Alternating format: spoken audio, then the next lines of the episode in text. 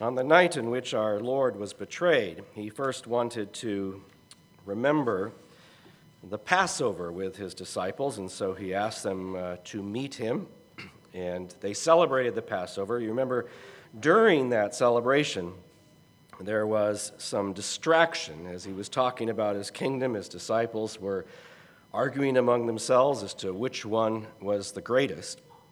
He got up from the supper and stripped for work and actually got down and washed the disciples' feet. But then, with uh, just a short time before he would go out to uh, the Olivet area in order to uh, be betrayed and arrested and tried, uh, he had a few minutes in order to teach his disciples some of the most important aspects of their relationship with him. And I'd like to take us through John chapter 15 uh, this morning and this evening. The teaching that Jesus has, uh, first regarding his relationship to us as believers and our response to the way in which he wants to develop us. He gives for us in this section a parable like uh, description of how we ought to relate to him. I'm reading from John 15, verse 1, and these are the words of Jesus I am the true vine, and my Father is the vine dresser. Every branch in me that does not bear fruit, he takes away. And every branch that bears fruit, he prunes, that it may bear more fruit. You are already clean because of the word which I've spoken to you. Abide in me, and I in you. As the branch cannot bear fruit of itself unless it abides in the vine, neither can you unless you abide in me sounds strange uh, to us to hear him uh, using the imagery of a vine and branches. Uh, most of us don't have much experience in growing grapes. Uh, much of this area where uh, we live uh, was once citrus groves, oranges, lemons, grapefruits. The vineyards were a little further east, but you may remember the vineyards that were out that way. vineyards were common in the nation of Israel. And God actually used their experience in growing grapes to explain his relationship to us. In Isaiah 5, in the first seven verses, you hear God himself describing him as the farmer who cares for the vine and how Israel is to be that vine. Isaiah 5, verse 1 says, now let me sing to my well beloved a song of my beloved regarding his vineyard. My well beloved has a vineyard on a very fruitful hill. He dug it up and cleared out its stones and planted it with the choicest vine. He built a tower in its midst, and he also made a winepress in it.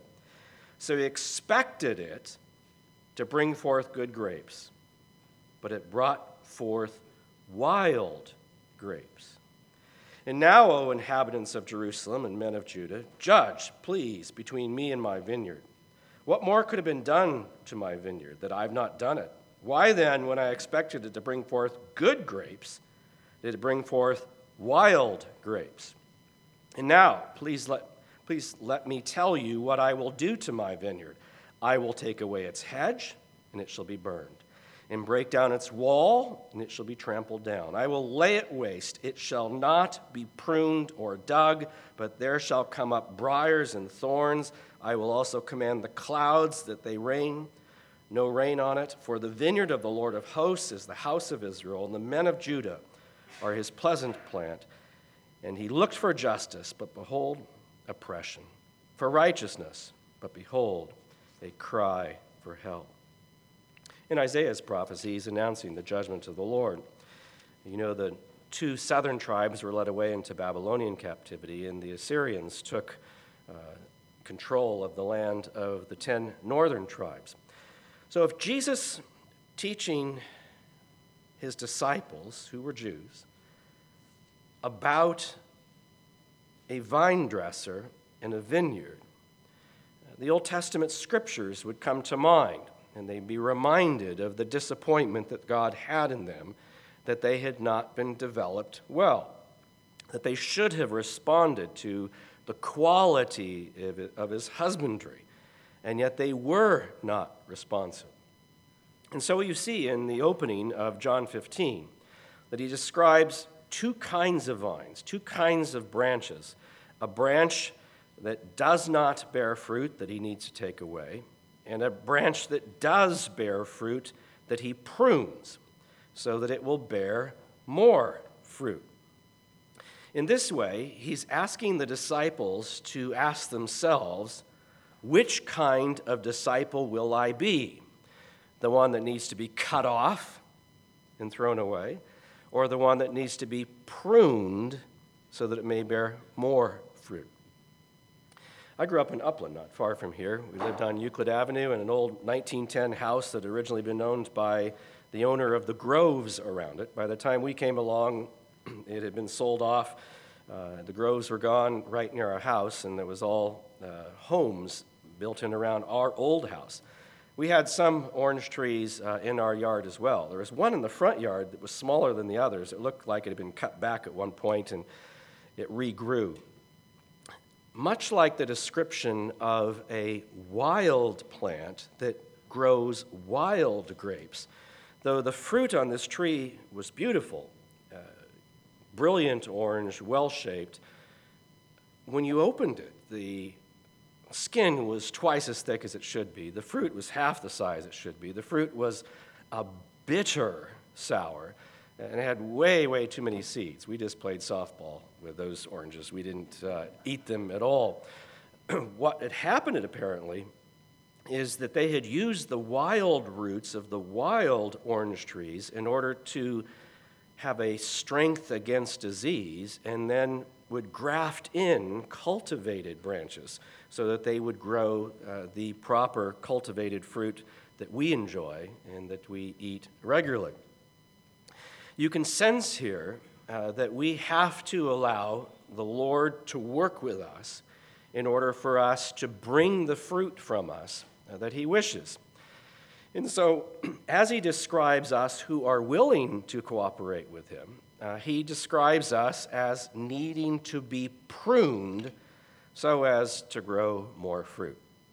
This means we need to be redirected so that all of our energy goes in the direction that He chooses rather than our own.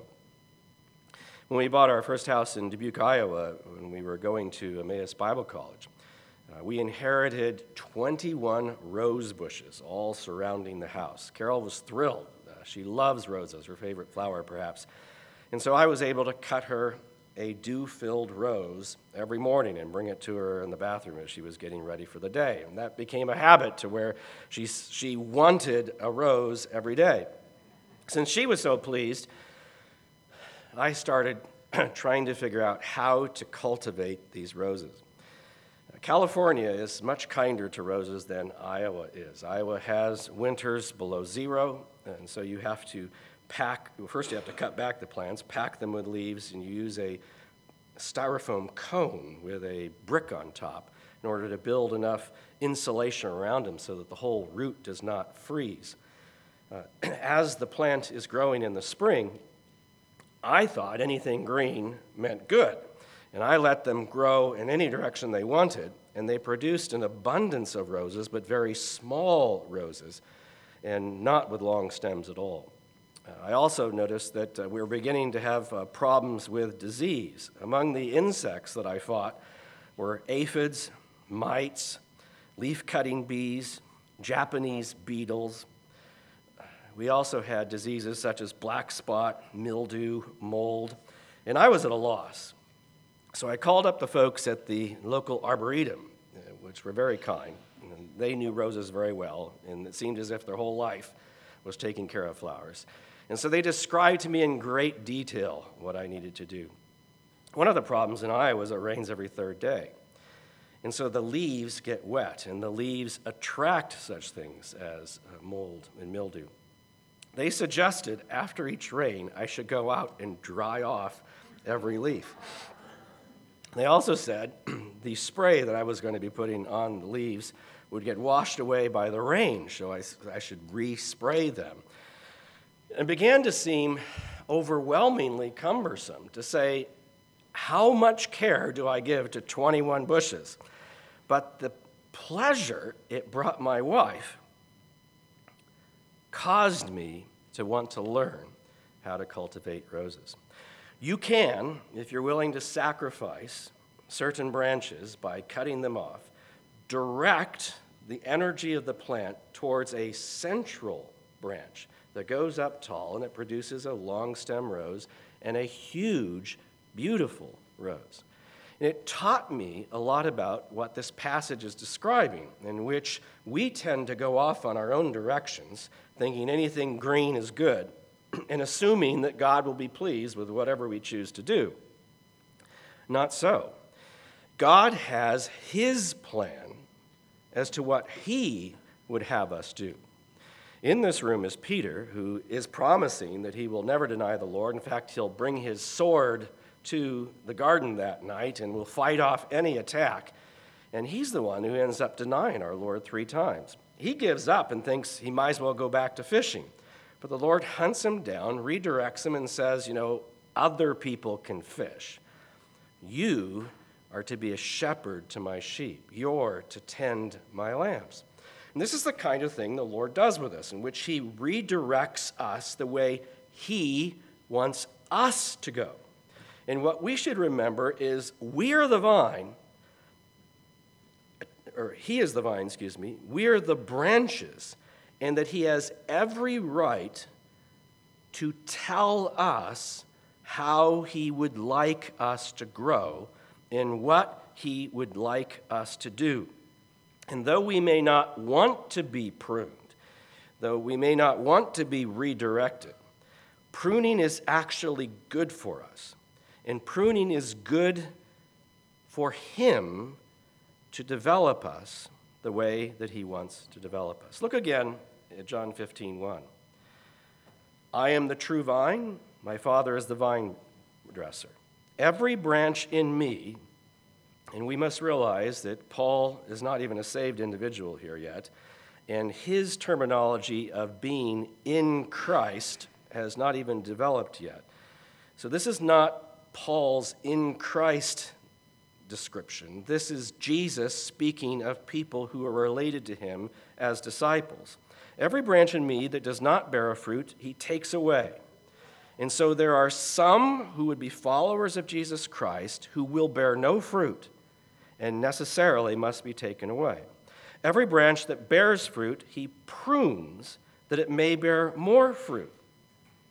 In our interest to try to figure out whom is he talking about as to which disciples are the ones that don't bear more, any fruit at all and which need to be pruned, he explains it contextually exactly what he means.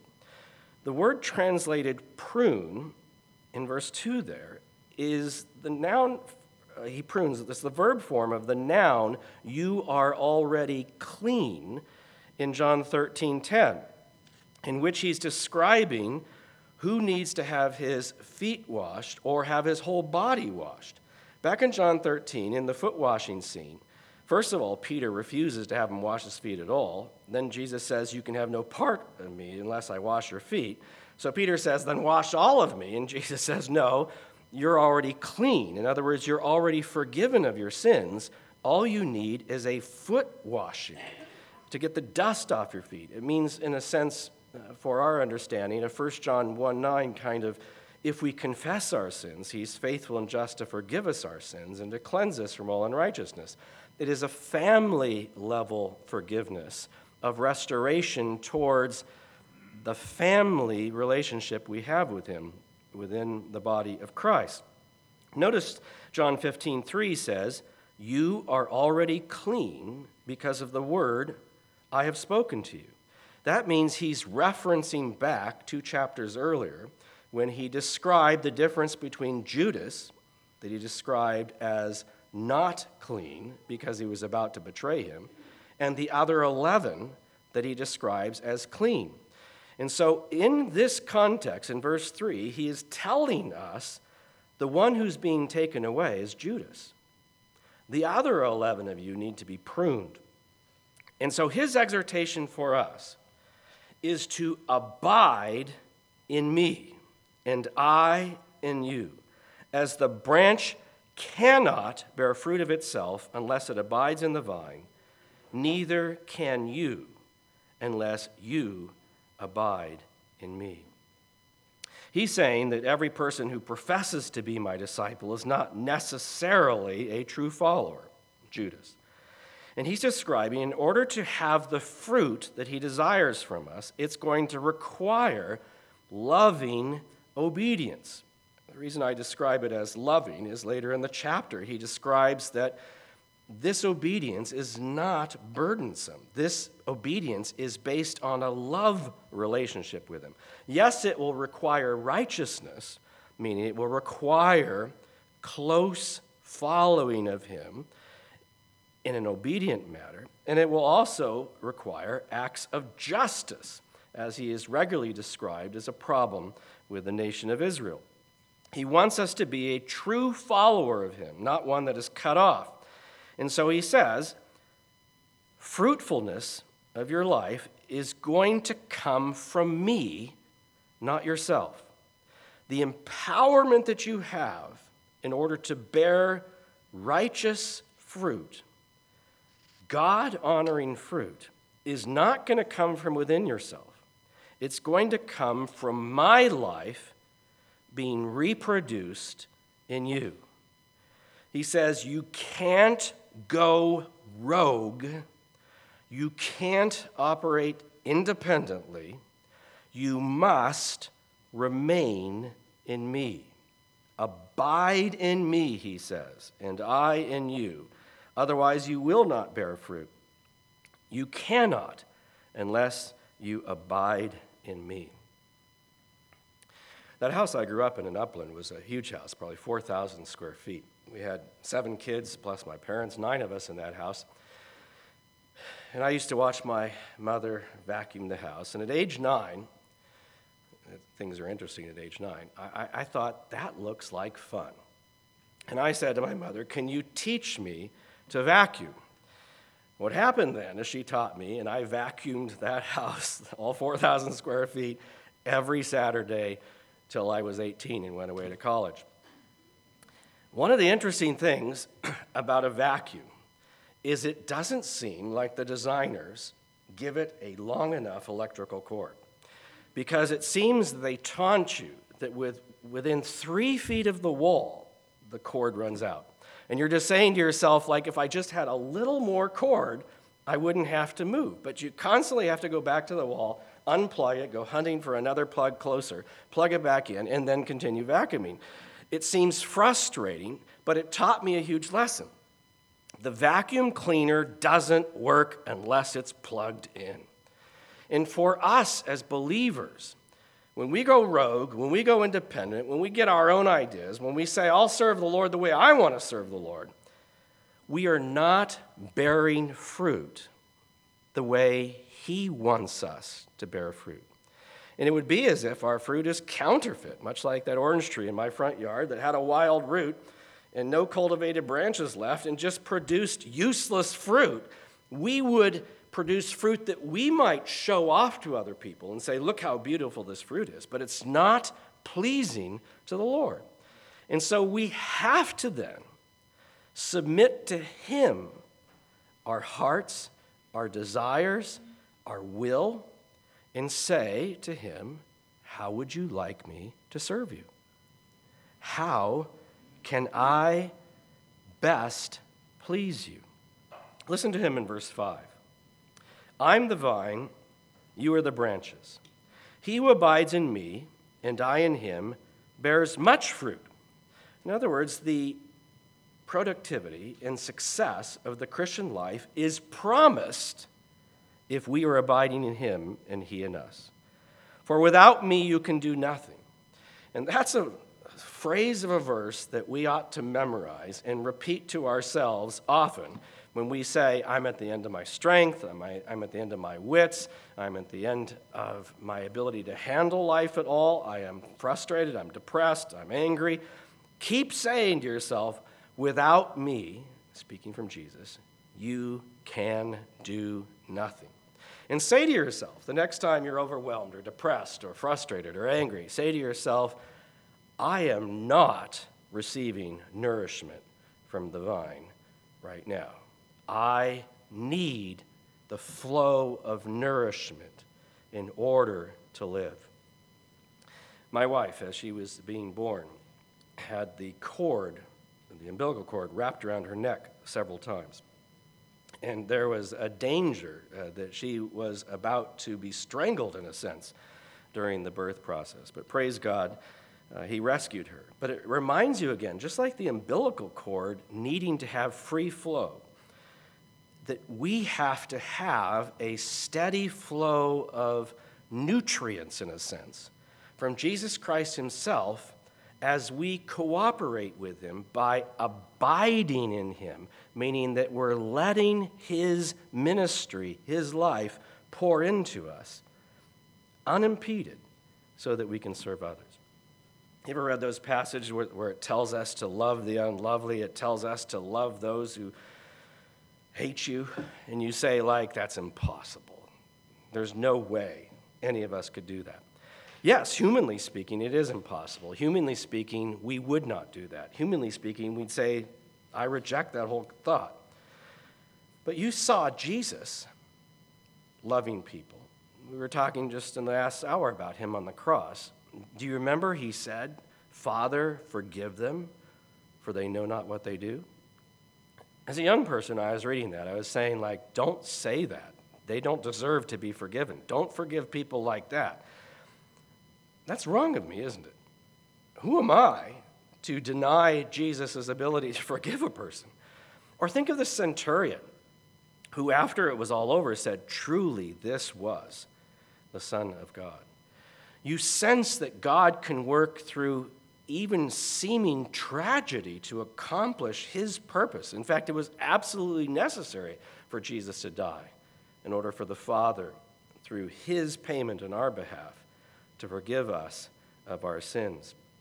It's necessary, therefore, for us to be lovingly obedient, persevere in believing, abiding in Him, happily receiving pruning, meaning parts are cut off, rest is redirected so the energy goes to the part of the plant that's necessary, and allow Him to have his way with us. Verse 6 If anyone does not abide in me, he is cast out as a branch and is withered, and they gather them and throw them into the fire, and they are burned. Some interpreters, the moment they see that, uh, think that it's speaking of a loss of salvation. Uh, right in the context in John chapter 10, he has made it clear that no, we are not lost. John 10 28, I give them eternal life. Notice that's a gift. And they shall never perish, neither shall anyone snatch them out of my hand. My Father who has given them to me is greater than all. No one is able to snatch them out of the Father's hand. I and my Father are one. No, it's not speaking of a loss of salvation. Others are saying, could it be a loss of rewards at the judgment seat of Christ, such as 1 Corinthians 3:15? It's true that there will be a loss of rewards at the judgment seat of Christ for those who are not pleasing to him, but the judgment seat of Christ has not been brought up yet. It has not been taught yet. It's unlikely that that is what he's referring to. It's much more likely that he's speaking about the rejection of those who are rejecting him. And take, for example, teaching in Matthew 3, beginning with verse 7. This is John the Baptist receiving Pharisees and Sadducees. Matthew 3 7. But when he saw many of the Pharisees and Sadducees coming to his baptism, he said to them, Brood of vipers, who warned you to flee from the wrath to come? Therefore, bear fruits worthy of repentance. And do not think to say to yourselves, We have Abraham as our father. For I say to you that God is able to raise up children to Abraham from these stones. And even now the axe is laid at the root of the trees. Therefore, every tree which does not bear fruit, good fruit, is cut down and thrown into the fire. He says to these hypocritical leaders of the nation, You may claim to be repentant, but there are no works demonstrating any true repentance. Your daddy and your mommy are snakes. You are not a follower of God. You are not pleasing to Him. The axe is already laid at the root of the trees. He's about to cut you down and throw you into the fire. And you sense from that that he's describing here a hypocrite like Judas, who, though he walked with them for three years, though he was respected enough to be the one who cared for the purse in order to pay the needs of their group and to give some to the poor. This is a person who deserves uh, to be cast out, withered, and they gather them to the th- and throw them into the fire and they're burned, which is what people who cultivate grapes do. They cut off the dead wood, they gather it together, and they burn it. In contrast, he says to the other 11 disciples, verse 7 If you abide in me, and my words abide in you. For them, the teaching was oral. For us, the teaching is recorded right here in God's Word, and we have His Bible for us to study. If you abide in me, and my words abide in you, now I'm going to add in here a parenthesis for context. Though you doubt you have the strength to do what I'm asking, parentheses, listen to what it now says. You will ask what you desire, and it will be done for you. In other words, he's saying, as I'm controlling you, and as you're submitting to me, and as you're letting me have my way with you, your desires, your needs can be laid before me in prayer, and I will equip you to do what I'm asking you to do. So often we think, God's asking me to do something, I can't do it because I don't have the skill, I don't have the strength, I don't have the time, I don't have the ability. We give all kinds of excuses. What He actually wants us to do as we're abiding in Him is to turn to Him in prayer and lay before Him what the need is. And He says, Ask what you desire, it'll be done for you. God isn't trying to stop us from accomplishing His will. Exactly the opposite. God is trying to equip us to do His will. But He is allowing us, as those created in His image, with a will to choose, to choose Him and in dependence ask Him for what it is we need. He says, By this my Father is glorified, that you bear much fruit, and so prove to be my disciples. It's just the verb to be. So you will be my disciples. You could translate it, so you will become my disciples. You could translate it, so you would prove to be my disciples.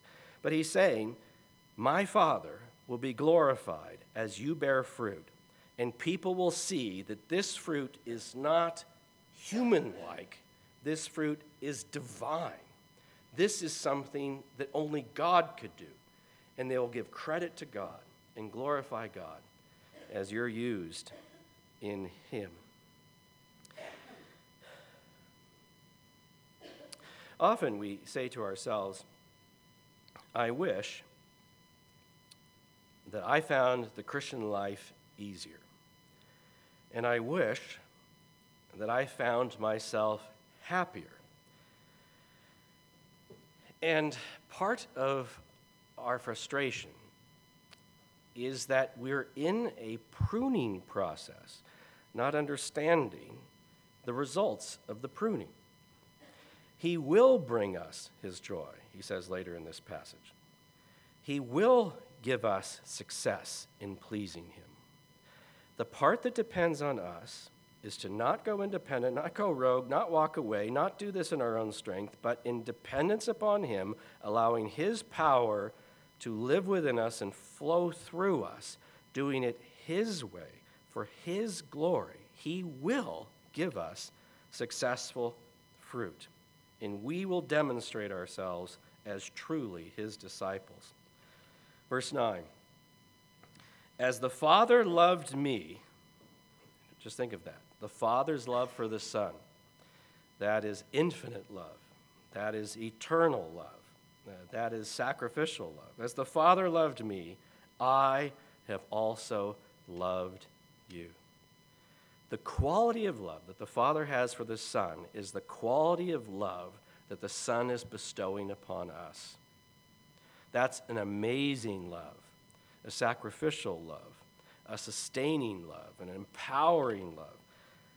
Then he says, Abide in my love. That's interesting. If I want to feel the love of God in my life, how do I keep that flow going? How do I sense He loves me and feel His love? How do I receive an empowerment to serve Him past my own fears because of His love? He says, Abide in my love. And I say, Well, do I love you back? How, how would I show my love back to you? Think of a person hugging you. And then think of yourself hugging back. My wife is from Latin America. She knows how to hug. I am of English and Germanic descent. I don't know how to hug. All her life, she's been trying to teach me how to hug properly.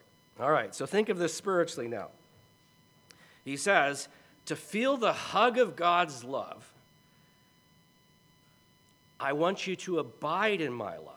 Now, what would that look like? How would I hug back? Verse 10 If you keep my commandments, you will abide in my love. Now, immediately we say, like, oh, that's restrictive. That's not necessarily what I want. And we're completely mistaken. What we want is joy. We want joy independent of circumstances. We want to be happy. We want to be at peace.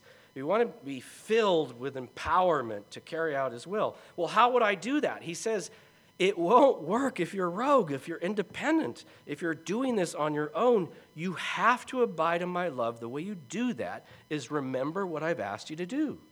Now, that's not that hard.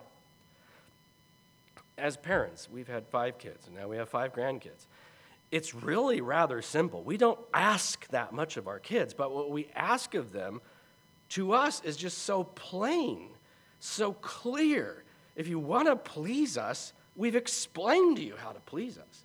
And so it's not that mysterious to us. Sometimes we pretend we're dumb. And I've had children who say, like, I don't know, I don't know. And you just go like, you do too know. Don't start this I don't know stuff. You know how to please us. And similarly, we know how to respond to his love and loving him back. It's abiding his commandments, but it is not. And John says this in his first letter. His commandments are not burdensome. In this context, he says, If you keep my commandments, you will abide in my love. It is a love relationship, and that's not burdensome. It's a reciprocal love going back and forth just as I've kept my Father's commandments and abide in his love. So I abide in his love, I obey his commandments, and then thirdly, I enjoy him. That's what's beautiful about this relationship. It was never meant to cause us harm or discouragement or frustration. It was meant to produce the right kind of joy. Look at verse 11. These things I have spoken to you, that my joy may remain in you, and that your joy may be made full. This joy is sustaining. This joy will take us through our difficult times. This joy will place our eyes in the right place and take our eyes off of our circumstances and allow us to be at peace even through difficult times. It's His joy implanted in us, and then our joy will overflow. the obedience is out of love. The obedience brings joy. The reason why we're a little shy about the obedience part is we think like I'm going to be disappointed. That's not what he's saying. He says, "No, you won't be disappointed. You'll be joyful. This is exactly what you want." John 10:10. 10, 10, he came to give us abundant life. He came to give us a joyful life. And we say then, then why do I have so many trials? Why am I persecuted for loving Jesus? Philippians 3:10 talks about a fellowship of his suffering, that they're rejecting him, they're rejecting us. And as he has taught us through the story of Job, or taught us through the story of the thorn in the flesh with the Apostle Paul, through trials, we come to know him and appreciate him more deeply because it changes our focus. When we're going through trials, it takes our eyes off of the superfluous and focuses us on what's most important. With Job, he came to understand You are my God, I am your creature. However, you want it to go with me, I want to glorify you. And the Lord blessed him. It was a huge lesson that he would serve God expecting nothing in return. Most of us want to negotiate with God in advance and want to say, I'll serve you if. Now, He's a good God. He's a loving God. He's a blessing God. He brings us joy. But we want to negotiate a contract in advance and say, But I want to tell you what I want from you first. With Job, he learned the lesson I will serve you for nothing. With the Apostle Paul, he learned my strength is not my own, it's God's strength through me, and his strength flowing through me will better show itself through my weakness. So when I am weak, then I am strong. And it's the flow of God's empowerment that took his eyes off his own personal abilities and through his own weakness was able to glorify God. It's an amazing concept of how he prunes us. And he says, These things I've spoken to you, that my joy may remain in you, and that your joy may be made full. We should never interpret God's love by the way in which we observe our circumstances. Rather, we should interpret our circumstances by the way in which He loves us.